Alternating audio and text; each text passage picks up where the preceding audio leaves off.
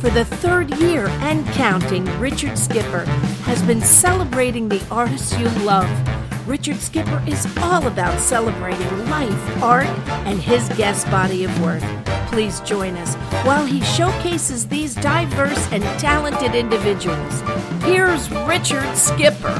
Happy Monday, everyone, and welcome to the latest edition of Richard Skipper Celebrates.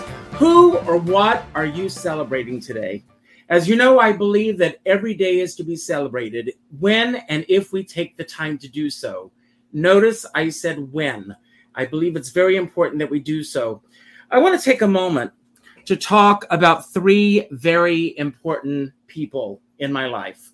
Uh, they are Susan L. Schulman, who was a very well known publicist in the Broadway community, Jay Rogers, who was my director, and Edith Eisenberg, who was the mother of Jana Robbins. I mention all three because they all passed away this past week. Uh, three losses in my life. Edith was 100 years old, so I celebrate the longevity of her life. Uh, Jay Rogers, uh, gone all too soon.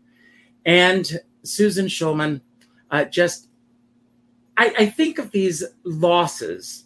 I like to think of them as I learned in a wonderful poem.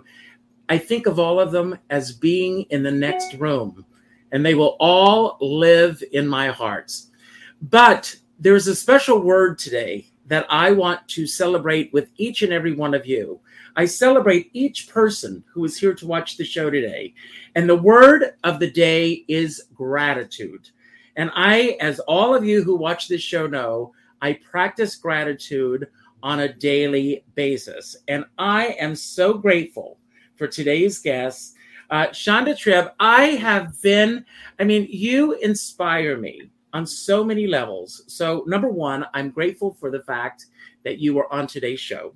Thank I am you. grateful for Roger Neal, who brought us Amen. together. Amen. Yes. I yes, I am grateful for the work that you do for children.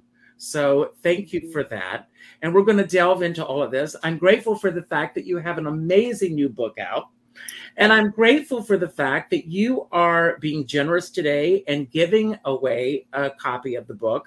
Uh, all of our guests, all you need, uh, all of our audience today, all you need to do is comment with the hashtag gratitude and Yay. you, and you may win this book at the end of the show.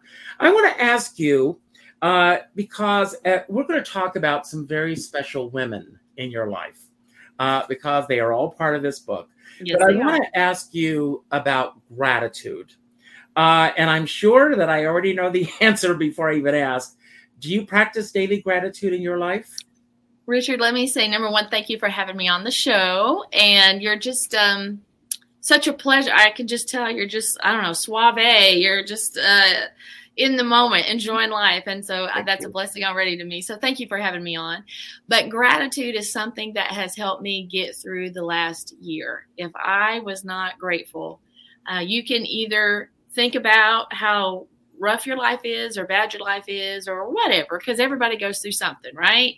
But if you will uh, stop, pause, and choose to be thankful, to have gratitude in your heart, you can literally change.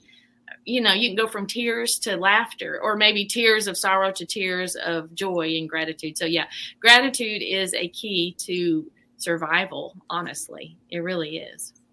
Do you want to go there now, or do you want what? to? you just asked me a question. You no, answer. do you want to go there later? Because first of all, I, I mentioned at the beginning of my show, uh, I lost three close friends this week, Justin. uh, and uh, I want to talk about Rob, uh, your wonderful husband, Husband, Pastor Rob. yes. Um, in a parking lot, he steps on a screw, and I, you know, I, I I heard you say that when you saw the blood, you almost passed out yourself. But he calmly called you over Mhm. to be by his side, uh, and that one moment literally Changed changed everything. your changed your whole world. Do you want to take over from that? You can tell everyone what happened. Uh, well, it was last February of 2021, so we're not not that far away. My wonderful husband of 21 years stepped on a screw in just a parking lot of the box store. He just ran down uh, to the store, you know how you do on a Saturday. And by the time he got back, I, I was at the church. We were meeting at the church. By the time he got back to the church, his shoe had filled with blood. So he called the doctor, and yeah, you heard the you heard me tell that version of the story, like the long version, because when he so calmly called me over, honestly, I was in a hurry. I was doing something like I always am. I'm like, what? You know? and so much blood. I grabbed the the desk I stayed in front of it like I was going to pass out because I'm not good with blood. Uh, so I thought he'd like cut his leg off or something. There was so much blood, but he had just punctured it. So he called his doctor. The doctor said, if it'll quit bleeding, come see me on Monday. If it won't quit bleeding, go to the emergency room. Well, maybe two minutes, five minutes. You know, I'm a drama queen, right? It stopped bleeding. It, it had just kind of made a mess because he had ridden in the car for about 15 minutes and it had bled. So by Monday, there wasn't even a mark on the bottom of his foot. I mean, it was nothing. And he uh, shows me his foot and says, Look at that. He said, I don't, this was on Monday. He said, I don't think I'll even call the doctor. Do you think I should? I said, Looks fine to me, you know. That was it. That was middle of February. And then in May, uh, he had emergency surgery. And then uh, where he had uh, infection, gangrene had set up in his foot. And they went in there and scraped out. I didn't know you could keep, uh, got my hand here. They can take out the entire part of your foot and leave everything else intact. It was Let amazing. me ask you, leading up to that, were there signs or things that there were issues that you needed to concern yourself with, or did this happen suddenly? Um, well, my husband was a diabetic, so but he managed it. You know, I, honestly, he didn't tell me his numbers every day. I'm not his mother, you know what I mean? But he lived a very full life. He was a studio musician, a drummer. Drummer, that, that's how Grammy, you that. Yes, a Grammy, a Grammy award-winning uh, producer, and so he was working all the time. And no, looking back, which they say hindsight's 2020, and I can testify to that. I see in April, just looking at old videos of him, where he just seemed not as outgoing and funny and loud or whatever, because he was always the life of the party. Any room he's in, you got you, yourself a comedian and and Mr. Party. So, but really that was it. And even in May, when he went to the hospital and had emergency surgery, it was such a shock because he was fully functioning. He's going here and there, and he just got a fever. And he was like, it was a Wednesday, and he's like, I don't think I can make it tonight. I'm I just don't feel good. So we go to the doctor and his foot had infection in it and he he really he had no idea. He noticed it was sore. And of course he hadn't told me that. But um it was really a total shock to him and me. And then from so until May, I sincerely had no idea, none. From May, that was the end of May, he went to the doctor every single Monday, like clockwork. He did everything the doctor said. His blood sugar, I can tell you what it was. His A1C was perfect, so there no issues there. And he went into cardiac arrest uh, November the 9th. And I would later find out because he had had every heart test. They were telling me how great his heart is, no blockages, all this thing goes into cardiac arrest because infection in your body wears down your major organs, which is your brain, heart, kidneys, and liver, right? And um, it had worn his heart down and we would then be in the hospital for 30 days. We went home for less than 24 hours and he, that was it. He went home to be with the Lord on December the 9th. I was 48 years old. Our oldest daughter was 20 and our son was 16. So to say my husband was 56. So to say that was a shock. It's still a shock. It hadn't even been well, a year of course, yet. It hasn't even been yeah. a year yet. Mm-hmm. Um, I know that you're you've got your faith that gets you through uh, through this, yes. but what I mean, what advice do you give everyone who's watching right now on getting through this? Obviously, one day at a time. Yes. What do you say to everyone watching right now? Well, I'll tell you my story real quick. Is that I didn't believe in God the day He died. I had been serving God, knowing God, had a relationship with God. Uh, probably my whole life, but there. So what do you my, mean? Probably your whole life. Yeah, well, Yep, your whole life. I make a joke, and some people. So I think I maybe have offended people before. I'm just kidding, but I tell people I was born saved because my parents were missionaries, and I didn't have a choice. Which you're gonna So I was to, born yes. but we all have a choice. But that's just a little joke I make. I was literally I was raised in the mission field, so I, all I've ever known is serving the Lord and doing for. Uh, helping people my parents helped people so that's all i've ever known but my advice to you today would be is if you're having a, Now, oh your- there's my parents yes that was parents. that's actually before I was even born because Yeah. they were missionaries since 1960, like 67, 64, I think it was. And I was born in 73. Oh, So you're a I was- baby. I was a baby. I was born in the family business. But if you're having a good day today, if things are going well, there I am. That is at the airport. In I, uh, that's so I, actually I, the am so glad that I found this photograph. That's the one I wanted to send you. Yes. wow. So that's wow. me in Haiti. Yes, that's the one I wanted to send you. So if you're having a good day today, go ahead and uh, have community. Do something good for somebody. Be, you know, a secular term would be be in a good headspace because this is preparation because we don't know what's going to happen tomorrow. And here you've lost three friends this week. You don't know what you're going to face. You, I mean, it's funny because a lot of people that are watching right now that I'm seeing in the comments section are people who follow the show. Uh, excuse me for going here religiously. Yes. So uh, they watch the show regularly. yes. And there's a, a closing comments that I say daily, and you're saying all of that right now. So I appreciate that you're saying this. Well, it's just so true. It is so true. Yeah. Uh, but I want to talk about this. You know, I grew up. Um, you know, it's very funny. Uh, when I I grew up in South Carolina. Uh, I'm a Southern boy myself. Okay, Uh, that's where my so- husband's from. So uh, I I'm sorry. That's where my husband is from, South Carolina, Greenville area. Uh huh. Yeah, Where? Greenville, South Okay. Carolina. That's on the other side of the state. I grew up Okay. just outside of Myrtle Beach. Oh, Uh, okay. Yeah. I grew up living right next door to a church, and now directly across the street from where I live, uh, uh, uh, across the road, is a church. I'm doing a Christmas concert there on uh, uh, December 10th for anyone who's watching, uh, and uh, there's another church just a few doors down. Uh, so I have been surrounded by churches my whole life. Whole life. You literally came out of the womb and right into that world. That's right. Um, yes. And uh, forgive me for where I'm about to go with this, Shanda. Uh, but I also, uh, very close friends, uh, the children of the pastor, uh, there is a lot of pressure on you when your parents. Oh yeah. Yeah. Uh huh. Because Yeah, everybody you're- you to be perfect, right? Yeah, Mhm. Yes. Did you feel that pressure growing up with your parents being missionaries and being in that world? sincerely, my life's a little bit different because we were on the mission field. We were in Mexico and Haiti. We had a home in both. I went to school in America, but it was correspondence. So I would go to school when we were in America. And pastoring is completely different in that you are with the same people every week. They know what you do. They've seen where you were on Friday night. Now you had social media and all that.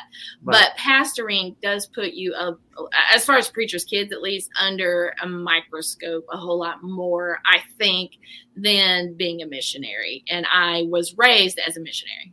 So, you know, you go around. The hardest part about that is you get attached to people and then you don't see them again for a year or maybe ever. but um, because we were forever, it's called itinerating, where my parents were going around trying to raise the funds in the church to uh, do what they were doing.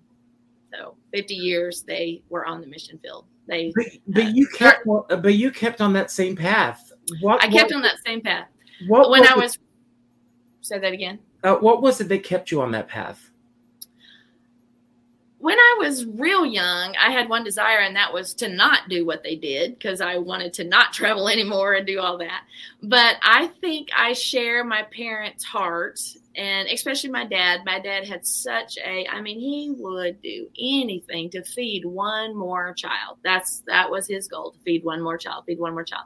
He would go to such lengths, and for whatever reason, I just understood it. And my mom was very full of tenacity. Like whatever dad said do, fine, we'll try it. You know, uh, they my, the first time they took me to Haiti, I was three months old, And I'm like, they ha- my mom had to be crazy to take me to Haiti at three months old. And then fast forward going through everything that I've went through, even in the last year, I reflect a lot on that. I'm like, well, if they could do what they did, leaving everything that they had because it was kind of uh, later, they already kind of had their career and then decided to be missionaries. So if they could have the tenacity to do what they did. And what my parents did is once they knew what they were doing, thus missionary, thus feeding children, they never wavered. They stuck to it. And in today's world, I see a lot of people when it gets hard, they change, they quit. So even again, not that I'm trying to make it all about me, but in this last year, I have reflected and gained much strength from that, knowing that if I was doing the right thing last year, then I'm going to keep doing the same right thing this year. And if you believe that God has a purpose and a plan for your life, He is not bipolar. He does not want you to be, you know, a painter on Tuesday and he wants you to be a professional bowler on Friday. You have a set of gifts. And so, not that things don't evolve and change, but people, it just gets hard and they get out of gratitude for what they've been given, what they have, and they try to switch gears completely. And the truth is, you know, we uh, people want to think the grass is greener on the other side. Well, you got to mow and maintain that grass as well, and uh, that's what you just have to realize that anything you do is going to get difficult, and that's what I've just told myself in this last year, which has given me a tenacity to stick with it. Well, I want to ask, you know, with your parents traveling as much as they did, did they ever have uh, real roots in one particular area? Well, they both were uh, from Springfield, Missouri. They met in Bible school. Both my grandpas. It's an it's an organization called the Assemblies of God. If you really want to know the real story, no, of course they, I do. Yes, they had been Assemblies of God, and uh, I'm not knocking the Assemblies of God. My parents had pastored five different churches in the Assemblies, but then they felt like they were called to the mission field, mm-hmm. and said organization didn't want them to do it, didn't want them to go. And so they left everything, left the organization, and that was a giant taboo to do that. And both of my grandpas turned their backs on them because they thought they had lost their mind. And so, but they felt like they knew what they were supposed to do and they did it and they stuck with it. That's largely what I refer to. But now I think all of that was literally for me for the next generation because mm-hmm. everything if they would have went to the mission field under the guise of any organization everything that they would have done would have been that organization so they went out on their own and did a whole brand new work which is very difficult very difficult so now the amazing things that we get to do and that we get to continue to do uh, you're looking at 60 years of missionary work it's not just an overnight thing We've got the longevity, and uh, I have orphanages in Haiti today that are debt free. We have beds, we have every staff, pay everything's paid for. All we need is the money for the overhead mm-hmm. because mm-hmm. of my parents. Everything they did was debt free, right? Gotcha. So, uh, so, and that's the way it should be, generational. And I'm honored to get to carry on. I am. I am. You know, it's interesting as I get older, especially I mean, there are times when I will be looking in the mirror and I will see my father looking right Isn't that crazy? Yeah. And that and I want to ask with you and your mom, are there moments when you go, that's my mom, uh, in terms of the work that you do? Well, absolutely with the tenacity and the backbone. I mean, once once my mom was you know, my dad would say tough old gal. I don't know if that's a good thing to say these days, but uh, but yeah, just the staying power, the sticking with it, the plowing through, not giving up. I think uh, I see a generation, and I'm really not that far away from. I'm 49 years old right now, but mm-hmm. a lot of people just pick up, anchor, and change, move cross country. You know, just looking for happiness or looking for. And if you'll just lock in to what you feel like you're supposed to do, what brings you joy, uh, then, but nothing's going to be easy. Nothing's going to be easy, but I think eventually you'll get there. So, as you were go- going into your teenage years and you were getting older, I know that you're also a singer and you're in the music world. Uh, did you have a certain path that you were desiring to be on? or did you always feel that you were going to be in the world of religion or did you feel that you were going to be uh, working with children because the work that you do is very important there. Did you have a specific career path that you were looking towards uh, when you were in your teen years uh, as you were looking towards graduating from high school?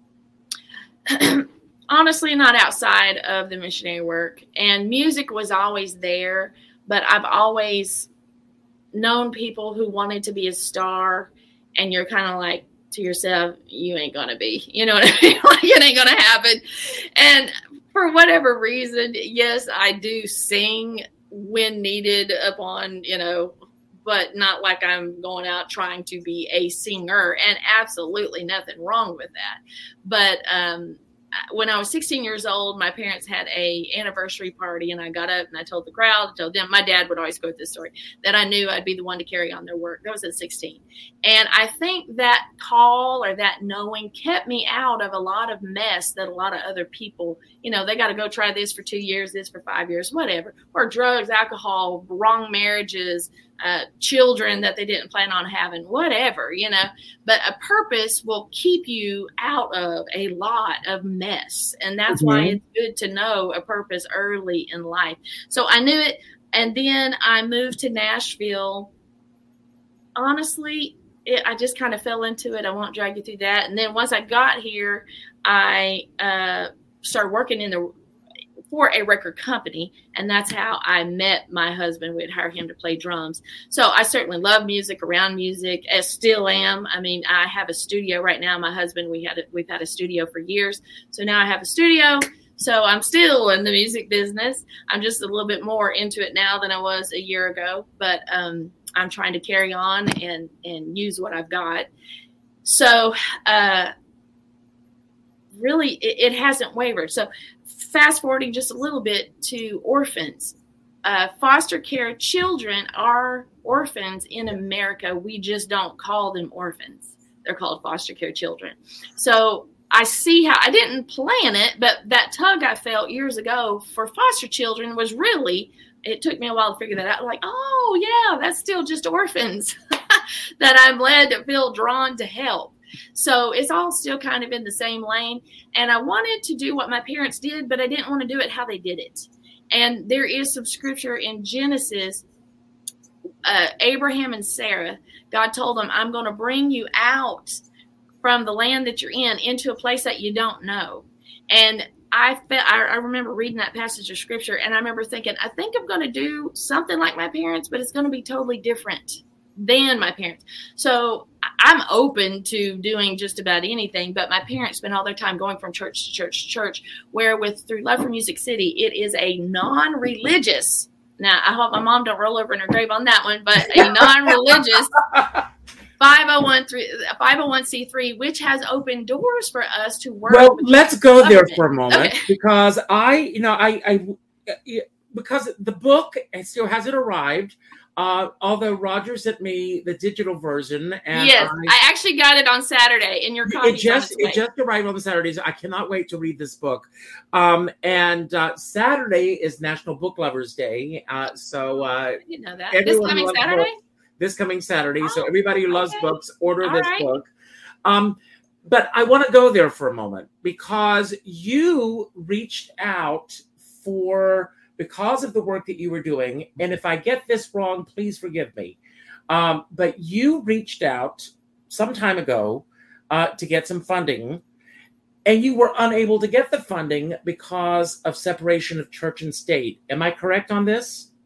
We try to help foster children through the church. I wasn't asking for funding. I was just going to help foster kids at Christmas time, to be honest.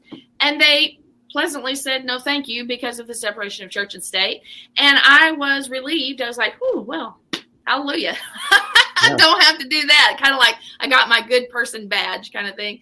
Right. but i had watched a news story on like abc nbc so just a network news story about foster children taking their items from house to house in trash bags. And that just got me as it should every american. Mm-hmm. shouldn't happen in America. So someone from our church went. It wasn't me personally, but they went down there and asked if we could do something. And they said no in a very nice way, and that was that. So that's what you're talking about, yeah. What is it in this country when people want to help these kids that there's so much red tape involved?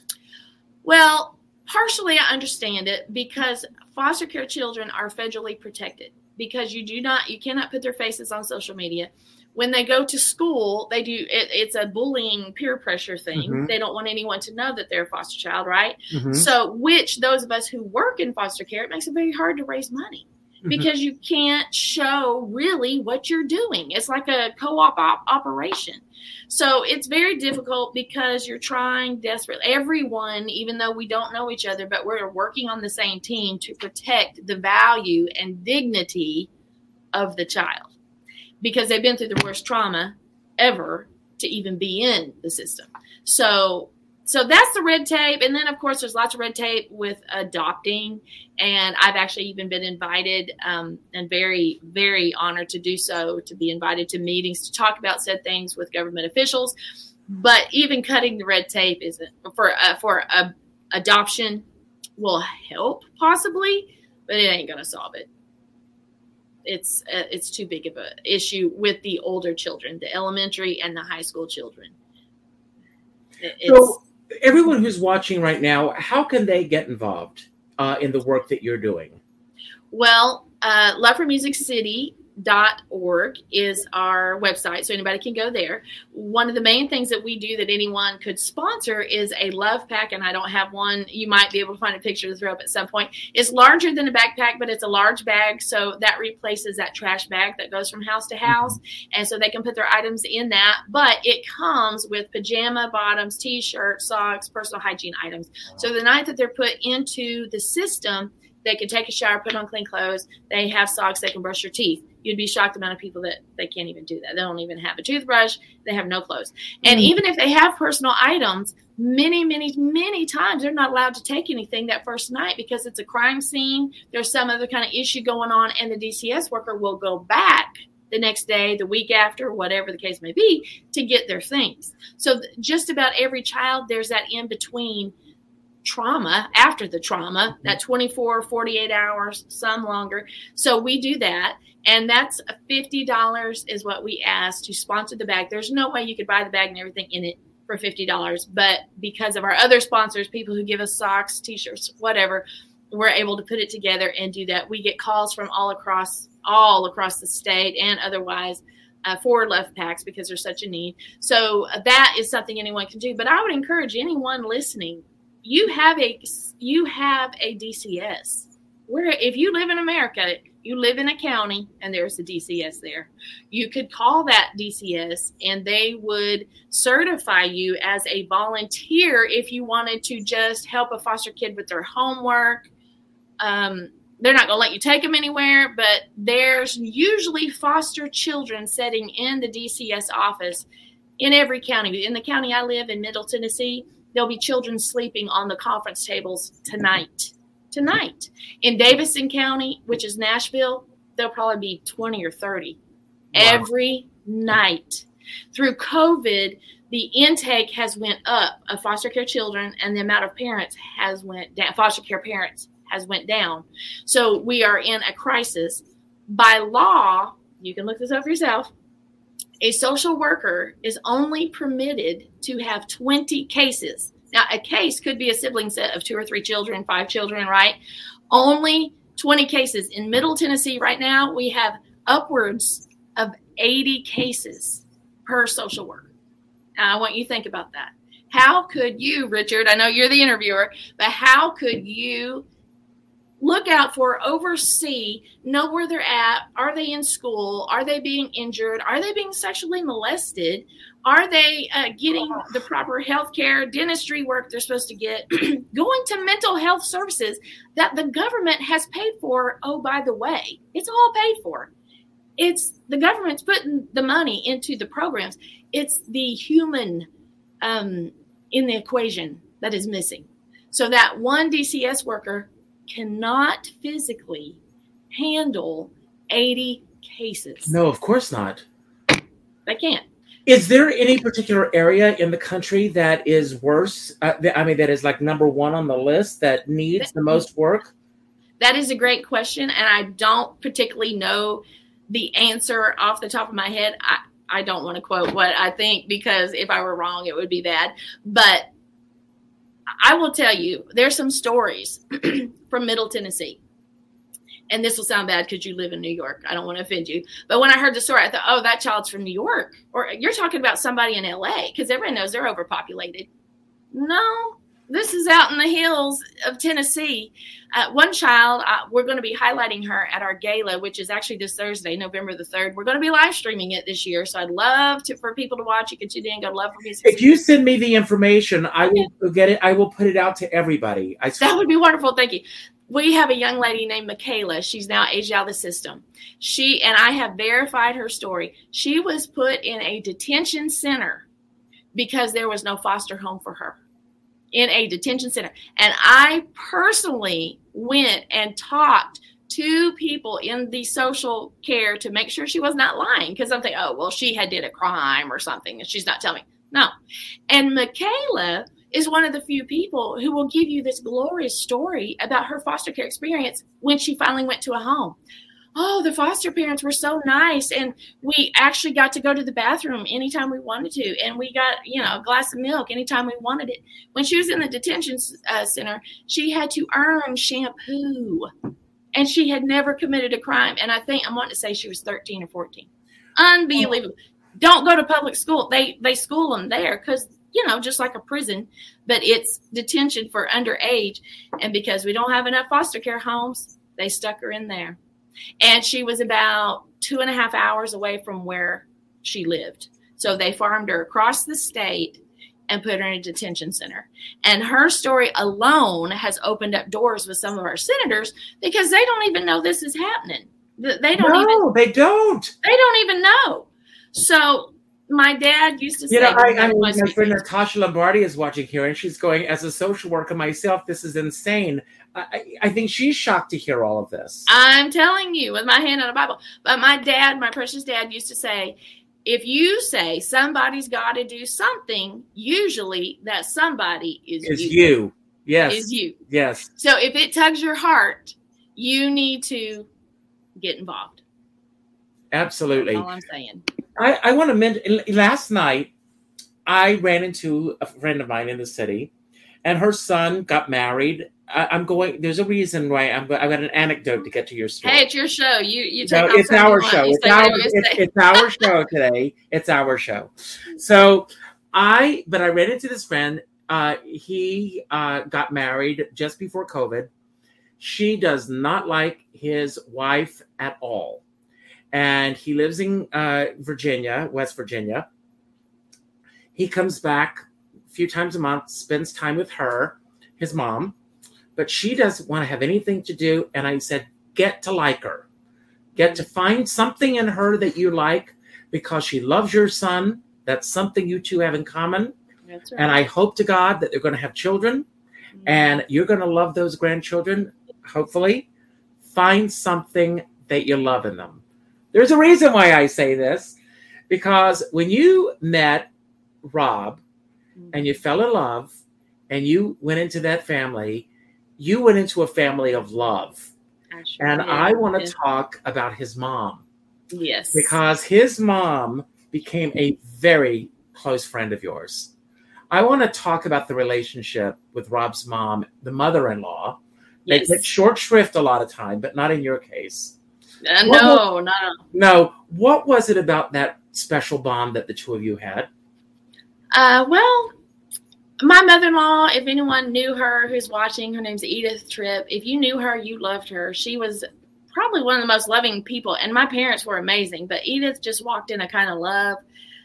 If you said i've seen her do it. If you said you liked her purse and she was always glamour girl to the max uh, i've seen her empty her purse out and give it to somebody take off her jewelry and give it to somebody uh, forever giving her clothes away uh, and I, I'm not talking about Goodwill stuff. I'm talking about the good stuff, if yes. you know what I mean.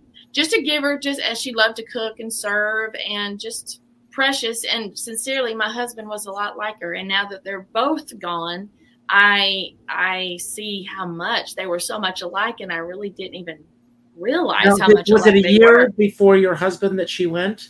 Oh no no no! My husband died December the 8th, and 71 days later, my mother in law died. She died Oh, February 17th of this year. So Wow, we're uh, both of them. both of them within 71 days yes my mother in love she actually shares the story uh, in the book um, she was given one year to live 18 years ago she was diagnosed with something called sarcoidosis which is also what the comedian bernie mac died of at age i think it was 53 56 Yes. something like that so i'm just saying it was a real killer and she was given a year to live uh, 18 years ago and she nursed herself. We believe God touched her, but she it was a continual taking care of herself, uh, pampering herself. If you want tons of vitamins, you know all that kind of stuff she was into. But when her son went to be with the Lord, she didn't want to be here She anymore. lost her will to live. She just laid down and died, and because she had had that. Um, illness that she had truly fought. She was such a fighter, you know, strong person. I just think she quit fighting, and that was it. That was it. Well, I went there because she's very much a part of your book. Yes. And now we want to talk about the book. Yes. So, right. uh, the book, and congratulations. Uh, Thank you so much. who planted the seed for the book? Well, honestly, you know, I think it was my idea. I know the title was my idea, but we had talked for a long time. My daughter's a gifted writer, and my mother-in-law was like, "I, you know, I want to help to help Hannah. If my story will help give Hannah a platform, she wanted to do it." And who would dream? We had the book finished and to the publisher last October. My husband went in the hospital in November. And so it laid there, and I just didn't even know if I was even going to do anything. And then I decided, well, you know, especially for my daughter's sake. And then I had to write the last chapter of the book, which was very difficult. It's an epilogue, catch everybody up what Mhm. had happened. So um, I went ahead and did it, and now it's all the more so precious. And I went ahead and included how my mother in law uh, went to be with the Lord and all those things that had happened there at the end. But she contributed three chapters, and my daughter contributed two chapters. And I think it's 10 or 11 chapters. I also put in the back uh, some of my mother in law's recipes. She was known for her cooking. She had a cooking show for 25 years on the Mhm, Trinity mhm. Broadcasting Network. And I'm telling you, I don't know if you've ever eaten at Paula Deen's, but Paula Deen's Oh, restaurants is the only cooking. Well, you know, you're a Southern boy. Okay. well, I have to tell you, in Savannah, Savannah, but I, you know, I tried uh, uh, some of uh, Paula Deen's uh, recipes, uh, but I'm telling you, she actually, she actually has a bread pudding. Are you ready for this? Made with Krispy Kreme donuts. Wow. Now that's over the top. Yeah, that's over the top. But I love Paula Deen's cooking, and uh, But but you know that southern thing, that's just what my mother-in-law had. I mean, she could make anything and for some reason it's just good or better. But she would you, you know, maybe she's seen Paula Deen on TV cooking something and she would make it and take it up a notch. You know, it, she loved to cook. She loved she's forever sending food home with people. So we included um, some recipes in the back of the book of hers. And then um, she had written some final, I say final, she had written something sweet about every member of our family. And my husband wow, what a gift! I know. And again, this was done before my husband went in the hospital. And my husband told me to take that part out that nobody wanted to read that. So I did. You know, I'm going to listen to Rob. Well, then fast forward, they're both gone. So we put it back in. I'm and glad it's you like, did. I am so glad How you put that amazing. How amazing. So, Because that's So a this- gift, that's a gift to everybody. But I I, I want to add because I heard an interview. I went and listened to a few of your interviews, and in one of the interviews, you said that your daughter, you essentially gave her free reign to write what she wanted to, and s that some of the things were painful for you to even read because as a mother, there were things that you weren't even aware that were going on in her life that Yeah. you did not know until you actually saw the transcripts of what had happened. right. Um, what was that experience like for you to sit down and see on paper these experiences that your daughter was going through? And of course, uh, spoiler, everybody has to get the book to find out what we're talking about. Well, I think, and maybe that's why, because I didn't realize you had done that much homework. But my daughter has been raised in a pastor's home, which is totally different than missionary. And my daughter had suffered, and I'm going to say, taken it a lot more to heart than I had realized. And Rob or I, because she had written it, but Rob was still here, of course. But preachers' kids are expected to be perfect. And I like to say, as pastors, we are expected to be like the EMT, the 911, the police, the fire department. We're the emergency service a lot of times, but you ain't paying your taxes to us. So you expect the minister and their family to be here on guard, standing, waiting for you. And yes, we are. I pray we're loving. Pastors are all supposed to be loving, but we're people too. And people who are not a part of the church, or maybe you were a part of the church for three, four, five, ten years and then leave. We loved you like family, and now you're not here. And my husband and I had suffered that many times, but you tried to take it with stiff upper lip. And I did not realize how much it had wounded my daughter because you love people so dearly and you're with them two and three times a week, and then they're just gone. And then a lot of times they're bitter over whatever and they talk about you, treat you a certain way. And she shares some stories that's just, you know. She's not here to talk, so I don't want to uh, put her on the spot. But uh, did growing up, did she ever express any of these things that were bothering her, or not to the degree that they did? No, I mean that we sincerely did not realize how deeply they were affecting her. Because again i think she developed the same thing we had of just that stiff upper lip and you just keep you take it and you keep going and you keep loving and you keep just try to be nice to everybody. And then you know people talk about you run you down do xyz and then want to come back in two years or they call you when their son's been in a car wreck and they want you to be there johnny on the spot. Well we will be but we are people too we strive to be like Jesus, well, but we are not. we are not. Something, and it's it's it's not just, you know, I mean, especially if you are uh, pastors or if you're religious, but in our culture, there's, and I don't know why, but we hold people up to such a standard that are in the public eye. Yes. And if you are a pastor's family, you are definitely in the public eye and especially in your field because you're uh, you're you're on uh, television, uh, people see you. Uh, you make the slightest mistake, and uh, people want to condemn you. Uh, they want to throw stones at you. it is it is a very difficult thing to go through. Um, when did you have outside sources? uh, in terms of the process of this book, or were you given carte blanche to create the book that you wanted to create? Um, my as far as like, is that a publishing question kind of thing? No, I'm asking if you were given basically the right to do anything that you wanted to do with the book. Did you have a vision of what you wanted the book to be? Well, the vision in the beginning was because my mother-in-law had some amazing stories. My mother-in-law had been asked to write a book many times and always turned mm-hmm. it down. And um, my mother-in-law had some amazing stories. I, I, you know, we'll see if anyone actually buys the book. But I think our story, some of my stories. I was in a tornado back in 06, underneath a bar- uh, buried underneath a house. Me and my daughter, unbelievable. And um, so I thought, well, people ask about it all the time. So, uh, and I really want to see people helped I do. And I want to see, I, I share it in the book, but people a lot of times will um, have a problem. They come to us, they, they, they're hurting enough to get honest. And then things get a little bit better. And maybe a few weeks go by, and then they want you to act like you didn't tell them how things really are.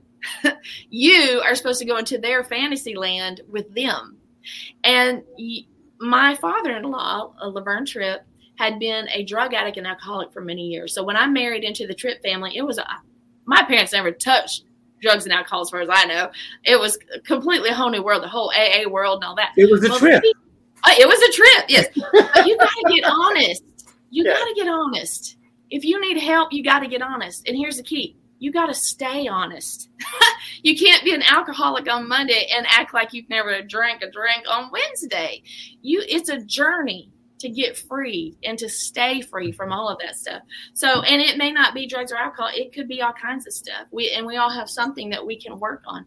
So, this book kind of goes into the deception that we do to ourselves. And if you will get honest, if you will have a goal where you want to go, so many people are just like, don't know what I'm going to do today, where I'm going to go, where I'm going to end up in life. You got to have a goal. You got to have a decision. You got to have, you know, if we're playing darts, we'd have to have a bullseye that we're throwing the darts at, or no one's the winner. So uh, people don't have a goal in life oftentimes. So we actually have some practical steps, but we use some of our life stories and we have practical steps trying to help everybody, but probably let's just face the fact probably more women than men but every, i hope it'll help everybody i would love to see some men read this book and actually give me some feedback on it but that's it. i'll give you some feedback it was our desire to help people and we actually wrote it down so if you forget you can go back and read it well i want to ask you i mean the the whole world uh, in the last couple of years uh, sh- I stopped yes. with covid and everything yes. um, and i know what that feeling is like for all of us but in the midst of all that two setbacks two major setbacks in your hmm. life um, more than a, yeah and setback, yeah how far into the book were you when everything started happening you know as far as your husband's health and uh, and also with uh, your mother-in-law it was almost completely it was finished i had already submitted it to the publisher before my husband went into the hospital mm-hmm. so it mm-hmm. was finished but then i had to go back and I changed up a few things, and I had to write the epilogue, which was the update what had happened. And I got to tell you this uh, for interrupting, but when this yeah. was happening, was the was the publisher generous as far as your time was concerned because of what you were going through, or yeah. was there any? Were they requesting that you uh, go in and put a button on everything, an epilogue? They they were the one who suggested the epilogue yes. Because i was honestly i would have never written that epilogue if i didn't have to. Because it was very difficult to tell that that was the hardest part and that's what took the longest to to write that. And once i put that period on the end of that paragraph that chapter that's it. That's the end of the story. And here it had just happened and to bring myself to write the end of it was almost more than I could bear because it just seemed so final. Mm-hmm. So final. And the title of the book being, I was just going to say a minute ago, She Was Healed. It was like that. It was laying there at the publisher and it was beating me over the head because it was almost like a joke. Like, oh, really? She was healed. That's the name of your book. And all of this has happened. And now was that always the title? Was that always the title? Yeah. Oh, yes. Oh, yes. That was always the title. It's taken uh, from the Bible, Luke chapter 8, the woman with the issue of blood. Uh, she said to herself, If I can but touch the hem of his garment, I know I will be made whole, which speaks to your inner voice, mm-hmm. your confidence, low self esteem, all of those things. I know I will be made whole. What do you know? And if she touched the hem of his garment, so she had a goal, a desired goal, I know I'll be made whole. Most people don't even know what being made whole would be for them. So there's many things that we took out of that. And yeah, that that was that was the point from day one. And then I go through all of this, and I'm I had literally had to go back and read it. Like, do I still believe all of this? Is all of this still true?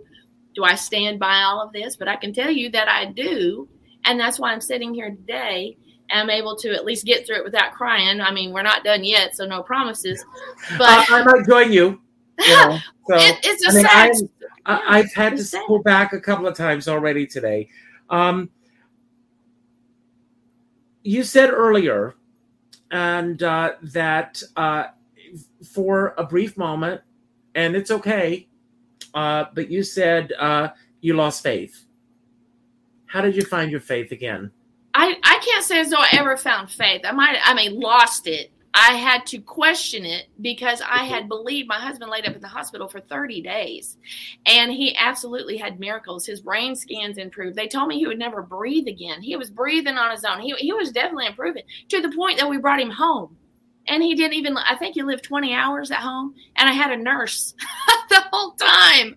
I'm like, I'm not your nurse. We can tell you that. But it was literally like he stopped by the house and knew everything was okay and left. That's really what it was like. So it was like, what about my faith? I mean, I, I felt like for a minute, I felt like an idiot. Like here I've stood and believed that he's going to be fine. And what I've learned is this we have a free will.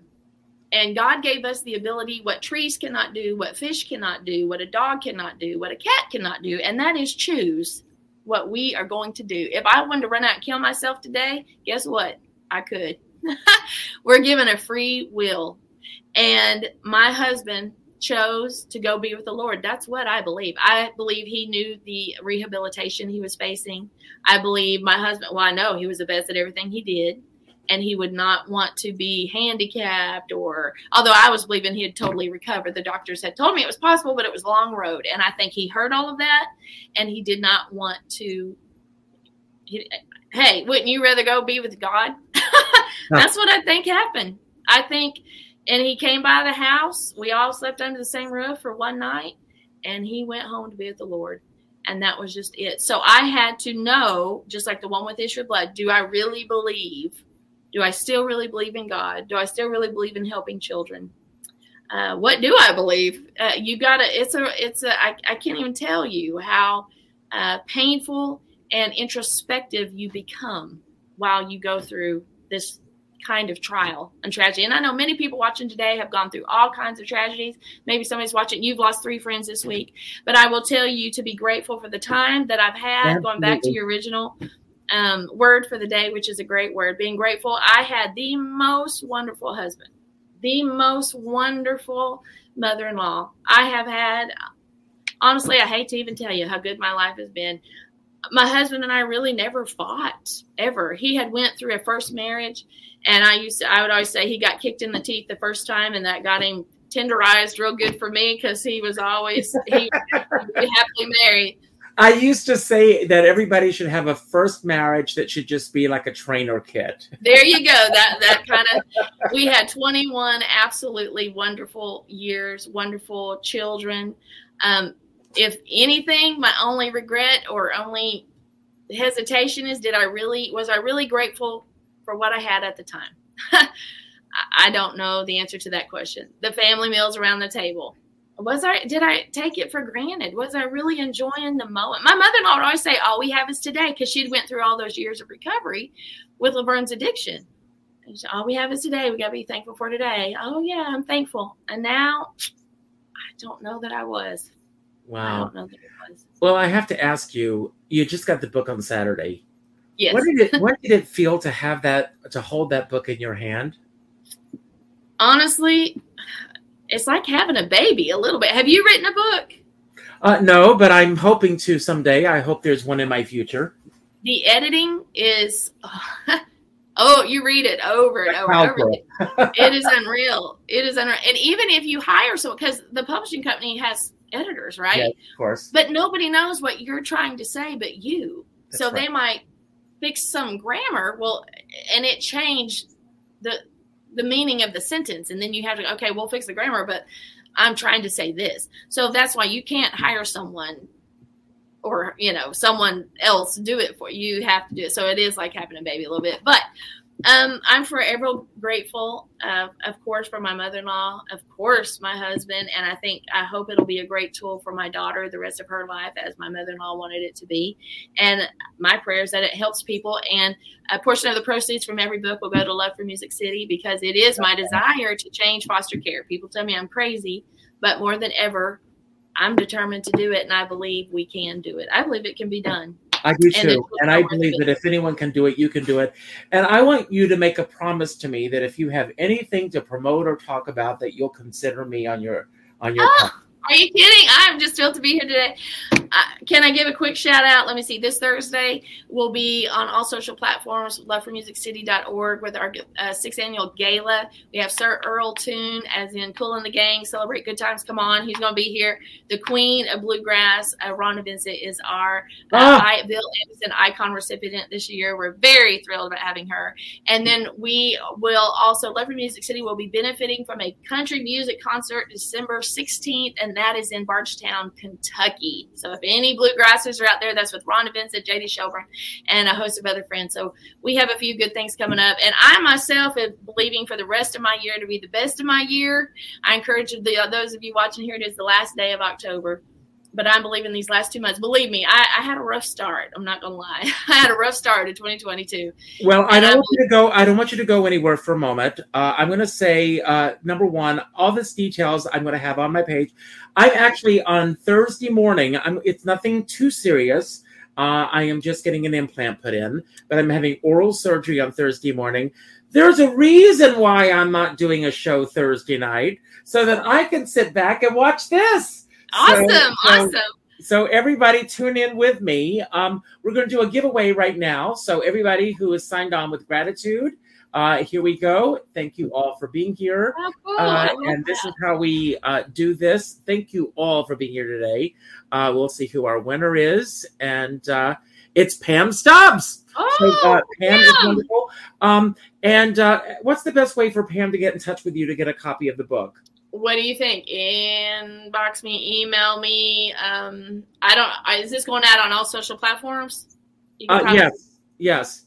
So I'll just have her send you. Uh, How about tag me on this show because I'll go share it and just in the comment. I'm just concerned sometimes if you're not friends, you know how that is. You can't see. Right. Uh, so, uh, Sean, you, you'll send me an email and then I will connect, connect the two of you. Okay, okay. that'll be perfect. That'll be All great. Right. Congratulations, Don't go anywhere for a moment because I'm going to say my closing uh, remarks and then I'm going to turn it over to you and you've got the final word today.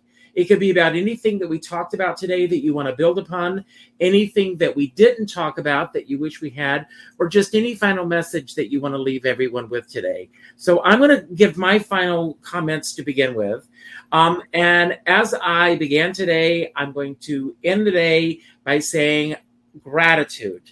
Um, we are ending a month, we're going into a new month. Sure. And of course, November is the month of gratitude uh, Thanksgiving.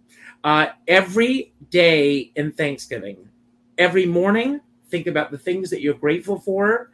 And every night, as you put your head on your pillow, count at least five to six things that you're grateful for every single day. And even if you repeat the same six things every day, it's okay. Just those things that you're grateful for, the people that you're grateful for, the people that have been part of your life, whether they've moved on or whatever. Uh, I always think of everyone.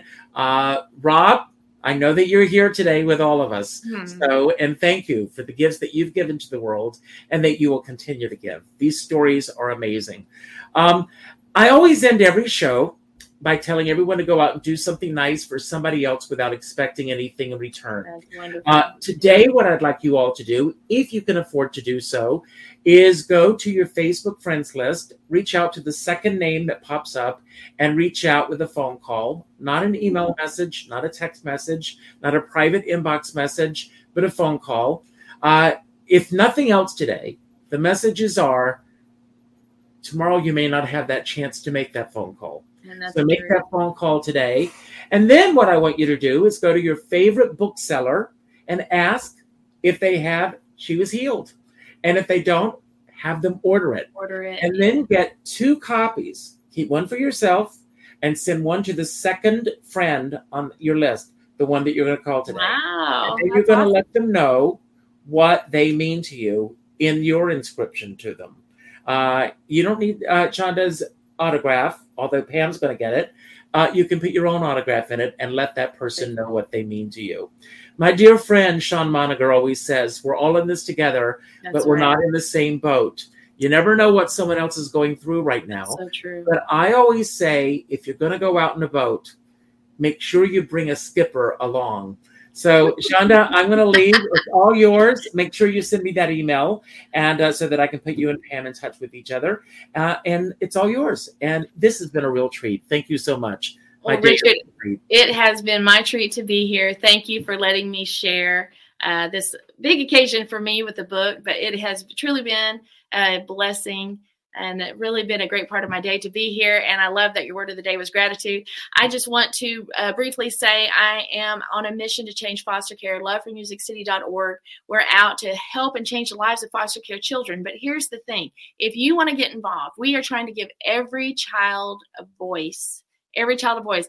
And here's what I've learned: if you help someone else take Richard's advice, those things that he just said you'll be the one who feels better. You'll be the one who I call it anti-depression medication. Get out of yourself and help somebody else. I have been through the worst of circumstances this year. And if I had not have learned that a long time ago to keep helping somebody, keep doing something for somebody else, knowing is going to help me back, not to give selfishly, but it, it will happen. Some call it karma, some call it sowing and reaping It is a universal law. It is true. So I encourage you today, help somebody, do something for somebody else. And I would love it if it were a foster child. Thank you so much, Richard, for having me on. Your heart is truly, truly precious and it shines through this show. God bless you.